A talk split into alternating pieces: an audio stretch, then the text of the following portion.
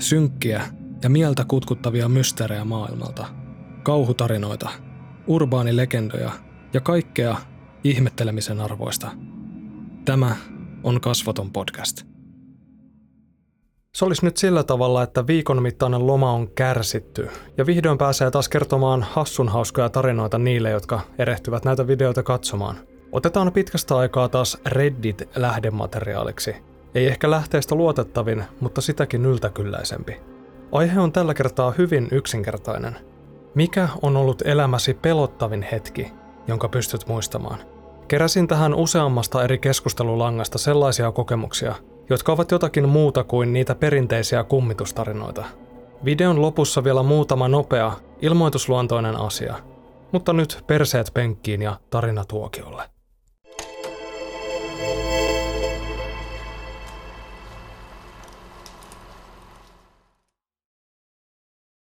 Satuin kuulemaan vahingossa, kun isäni ja hänen kaverinsa suunnittelivat äidin, siskon ja minun murhaamista.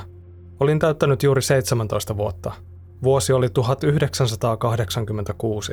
Hän aikoi polttaa talon matalaksi meidän nukkuessa. Hän teki töitä yövuorossa. Minun ei pitänyt olla kotona. Kun kuulin hänen liikkuvan läpi talon ja keräävän esineitä, jotka halusi pelastaa tulipalolta, ja keskustellen samalla suunnitelmasta, Piilouduin olohuoneen ja käytävän kaapiston väliseen tilaan. Hän lähti viemään kuormaa kaverinsa asunnolle. Juoksin soittamaan jollekulle, kenelle tahansa. Pieni 500 asukkaan kylä ja vain yksi sheriffi, joka oli hänkin isän kaveri. Mutta isä oli katkaissut puhelinjohdot. Onneksi äiti ja sisko tulivat kotiin ennen kuin isä palasi kaverinsa asunnolta. Meidän täytyi siskon kanssa pyytämällä pyytää äitiä lähtemään, ja lopulta hän suostui. Isä oli pahoinpidellyt häntä 25 vuoden ajan. Nykyisin äiti on lähes 80, osallistuu tanssia joogatunneille ja matkustelee seniorikavereidensa kanssa. Hän on mahtava. Noin kuusi kuukautta sitten olin yksin kotona, kun ulkooveen koputettiin. Olen aina varuillani henkilöistä, jotka seisovat ulkooveni takana, sillä se sijaitsee hieman piilossa talon sivulla – siellä oli kaksi suurikokoista, vartijan näköistä mustapukuista ja öljytukkaista miestä. He kysyivät asunko yksin ja pälyilivät samalla ohitseni. Vastasin, että en, teeskennellen, että minulla olisi aviomies tai jotain sellaista. Sitten he kysyivät, onko koirani purevaa sorttia ja että onko talo turvallinen. Kysyin heiltä sitten uudestaan, että millä asialla he oikein olivat. He vilkaisivat viimeisen kerran olkani yli talon sisään ja sanoivat, Palaamme myöhemmin, ehkä olet silloin yhteistyöhaluisempi. Tämä nyt ei kuulosta pelottavalta, mutta yksin kotona 23-vuotiaana se silti järkytti minua. Se pelotti viikkoja. Menin välittömästi naapurin juttusille, ajatellen, että miehet olivat käyneet myös siellä. Naapuri kertoi, etteivät olleet, mutta luuli miesten olevan ystäviäni, sillä heidän autonsa oli ollut parkissa taloni vierustalla lähes viikon jokaisena päivänä. Olen päivisin itse töissä. Soitin poliisille ja tunsin itseni hieman hölmöksi, mutta halusin varmistaa, että jos satun löytymään lähipäivinä kuolleena kodistani, viranomaiset tietävät syyllisen.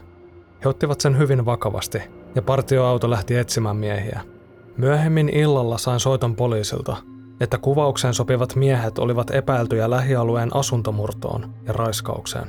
Poliisit lähettivät partioauton vartioimaan kotini ympäristöä seuraavat kolme yötä. En malta odottaa, että pääsen muuttamaan täältä pois. Vielä kolme kuukautta ja olen kaukana tästä talosta ja niistä miehistä, keitä he ikinä olivatkaan. Olin pikkuinen 14-vuotias Jannu kotitalon ullakolla, missä tietokoneemme sijaitsi, ja pelailin runeskapea ja tein kotiläksyjä. Myöhemmin illalla, noin kello kymmenen aikoihin, kuulin ääniä alakerrasta ja näin valon syttyvän. Tuumasin vanhempieni saapuneen takaisin vierailureissultaan. Mies, joka näytti kovasti Enoltani, lähti hitaasti nousemaan rappusia ylös, mutta Eno hän ei ollut. Tuijotimme toisiamme ainakin viisi sekuntia täydessä shokissa. Mies ryntäsi takaisin alakertaan. Nappasin lähimmän esineen, jota pystyi käyttämään aseena, ja ne sattuivat olemaan sakset. Olin toisin sanoen kusessa. En muista kuinka kauan aikaa kului. Minulla ei ollut puhelinta mukana ullakolla. Olin kangistunut kauhusta paikoilleni. Sitten huomasin, että loggasi sisään runeskapeen. Täti, isä ja serkku pelasivat kaikki runeskapea tuohon aikaan. Kerroin hänelle pelissä, mitä oli tapahtunut. Hän soitti poliisit, ja noin 10 minuutin kuluttua kaikki olivat kotona. Portaille oli jätetty useita veitsiä ja tunkelijat olivat päässeet sisälle puutarhan kautta. Jouduin kuvailemaan poliisille miehen tuntomerkit niin tarkasti kuin muistin. Se oli ehdottomasti pelottavin hetki elämässäni. Luulin, että tulen kuolemaan siihen paikkaan. Kun olin kymmenen vanha, heräsin keskiyön aikoihin rajuun kipuun ja karmeisiin ääniin vasemmassa korvassa. Huusin isääni, mutta hän ei ollut kotona. Hän oli livahtanut baariin kaverinsa kanssa sen jälkeen, kun olin nukahtanut. Vietin pitkän ajan kivusta huutaen, yrittäen katsoa korvaan peilin avulla ja ruiskuttaen sinne vettä. Kävi ilmi, että torakka oli muninut sinne, ja tuona yönä ne olivat kuoriutuneet. Tyhjä kuori tippui korvasta noin viikkoa myöhemmin. Korvasta löytyi torakan jalkoja vielä vuodenkin jälkeen, kun putsasin sitä vanupuikolla. Olin jumissa hiihtohississä, keskellä lumimyrskyä, noin 30 metrin korkeudella kivikkoisen kuilun yläpuolella. Olin tuolloin 14-vuotias. Myrsky saapui alueelle ja rinnettä oltiin sulkemassa. Anelin hissihenkilöä päästämään minut vielä yhdelle viimeiselle laskulle. Hän antoi periksi ja lähdin tuolihissillä ylös. Viisi minuuttia myöhemmin hissi pysähtyi. Ennen kuin myräkkä asettui ympärilleni, ehdin nähdä alapuolella noin 30 metrin pudotuksen, joka päättyi kivikkoiseen kuiluun. Ensin kului minuutteja, sitten muutamia tunteja, jolloin kävi selväksi, että henkilökunta oli unohtanut minut täysin. Pakkanen kiristyi, tuuli yltyi ja tunsin kuinka ruumiin lämpö alkoi laskemaan. Vaihtoehtoni olivat vähäiset. Joko nostan istuimen turvakaaren ja pudottaudun kuolemaani, tai pysyn paikoillani ja kuolen hypotermiaan. Harkitsin myös sitä, että kiipeäisin hissin päälle ja sitten teräsvaijeria pitkin turvaan. Tuo kaikki kuulostaa helpolta ratkaisulta, kun istuskelet lämpimästi kotosalla. Tuoli hississä istuessa se tuntui varmalta kuolemalta. Onneksi, kun en ollut palannut ajallaan kotiin tuona iltana, vanhemmat ryhtyivät soittelemaan ympäriinsä ja tajusivat lopulta mahdollisen olinpaikkani. Aamun pikkutunteena kuulin telaketjuisen huoltokoneen nousevan rinnettä ylös. Tiesin, että he varmasti etsivät minua. Puoli tuntia myöhemmin hissi alkoi taas liikkumaan ja etsintäryhmä odotti minua huipulla. Paleltumia oikean jalan varpaissa ja molemmissa käsissä, mutta jäin henkiin siitä kertomaan. Mutta pitkän ajan olin täysin vakuuttunut, etten selviäisi sieltä hengissä. Aikaa sitten NHLn työsulun aikoihin katselin aamuyöllä junnujen lätkämatsia, kun huomasin pakettiauton ajavan pihatielle, joka oli umpikuja.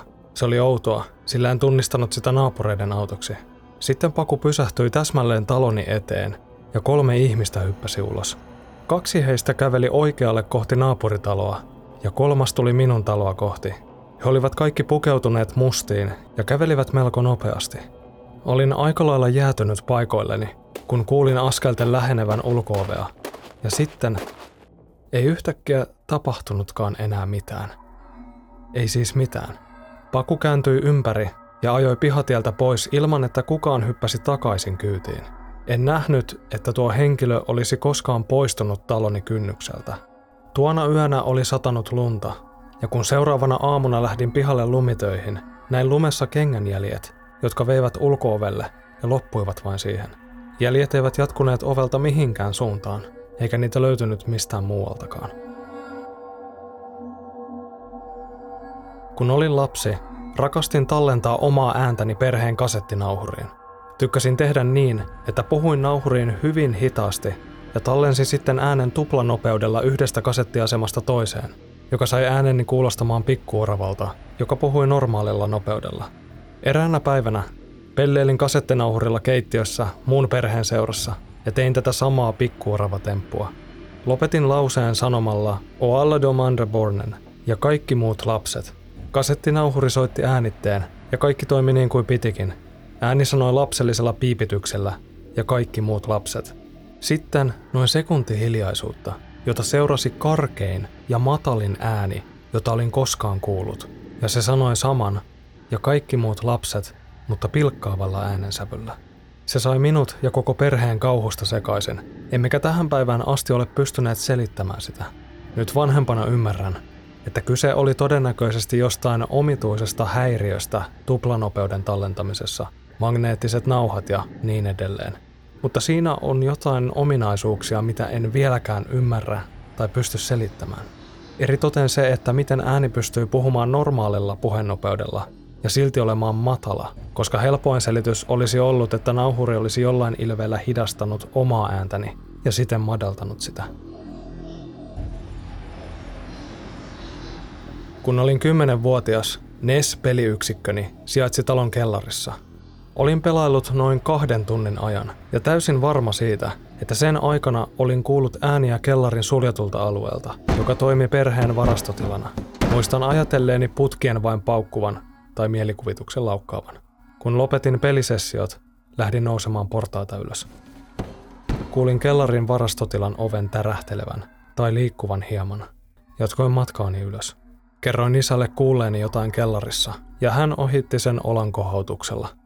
Hieman tämän jälkeen, kun katselin mukavasti TVtä vanhempieni kanssa, kellarin ovi avautui, ja oven suussa seisoi mies. Mies oli erittäin vanha ja pukeutunut poolopaitaan ja suoriin housuihin, ja kyseli vaimostaan. Ilmeisesti hän oli mennyt alas kellariin jossain kohdin päivää, ja sitten nukahtanut sinne tai jotain. Me emme todella tiedä, kuinka hänen onnistui päästä sinne kenenkään huomaamatta. Tosin emme kyllä pitäneet ulkoovea lukittuna päivisin. Asuimme melko korkealuokkaisessa lähiössä. Vanhempani soittivat poliisit, ja he saivat selville, että vanhalla miehellä oli pitkälle kehittynyt Alzheimerin tauti, dementia ja joukko muita sairauksia. Vielä nykypäivänäkin minua pelottaa mennä talonni kellariin.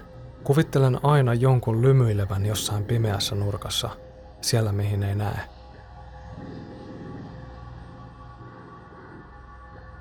Näin sitten taas päästiin videon loppuun. Toivottavasti näistä tarinoista jäi edes yksi uusi fobia takataskuun. Toi torakkatarina oli jostain syystä itselle ehkä se pahin. Ja sitten tiedoksi, että me ollaan noiden nähvin poikien kanssa alettu tekemään sellaisia lyhyitä minijaksoja Fintop Vitosen Instagramiin. Moni siellä on vähän ihmetellyt, että onko ne jotain tiisereitä tulevista tubevideoista vai mikä homma, mutta ne on siis ihan omia entiteettejään, joista ei ehkä riittäisi materiaalia yli 10 minuutin videoon, mutta toimivat tuollaisina pikkunaposteltavina. Samat videot ladataan myös TikTokkiin, vaikka en itse kyseistä tiliä tule ylläpitämään. Sinne ne videot eksyy joka tapauksessa, niin parempi, että on sitten semmonen virallinen kanava sielläkin. Näissä minijaksoissa työnjako on sellainen, että Tommi ja Erik luovat visuaalisen materiaalin parhaaksi näkemällään tavalla, ja allekirjoittanut sitten käsikirjoittaa ja editoi lopullisen paketin kokoon. Perusvideoista poiketen en tee miniaksoihin omaa musiikkia, ettei aika loppuisi tyystin kesken. Mutta musiikista päästäänkin seuraavaan ilmoitukseen. Niille, joita asia sattuu kiinnostamaan, niin aloitin nyt loman aikana työstämään seuraavaa albumia näistä taustamusiikeista, mitä vuosien aikana on tullut kyhältyä. Vielä ei uskalla sanoa, että kauan tähän projektiin kokonaisuudessaan menee, koska rakennan jokaisesta niin sanotusta kappaleesta uuden kokonaisuuden. Mutta tulossa on. Eipä muuta tällä kertaa. Kiitos katsomisesta, kiitos jäsenille. Ihmetellään taas ensi videossa. Tämä oli Kasvoton podcast. Kiitos kun hyppäsit kyytiin ja roikuit mukana loppuun asti. Ihmetellään taas ensi jaksossa.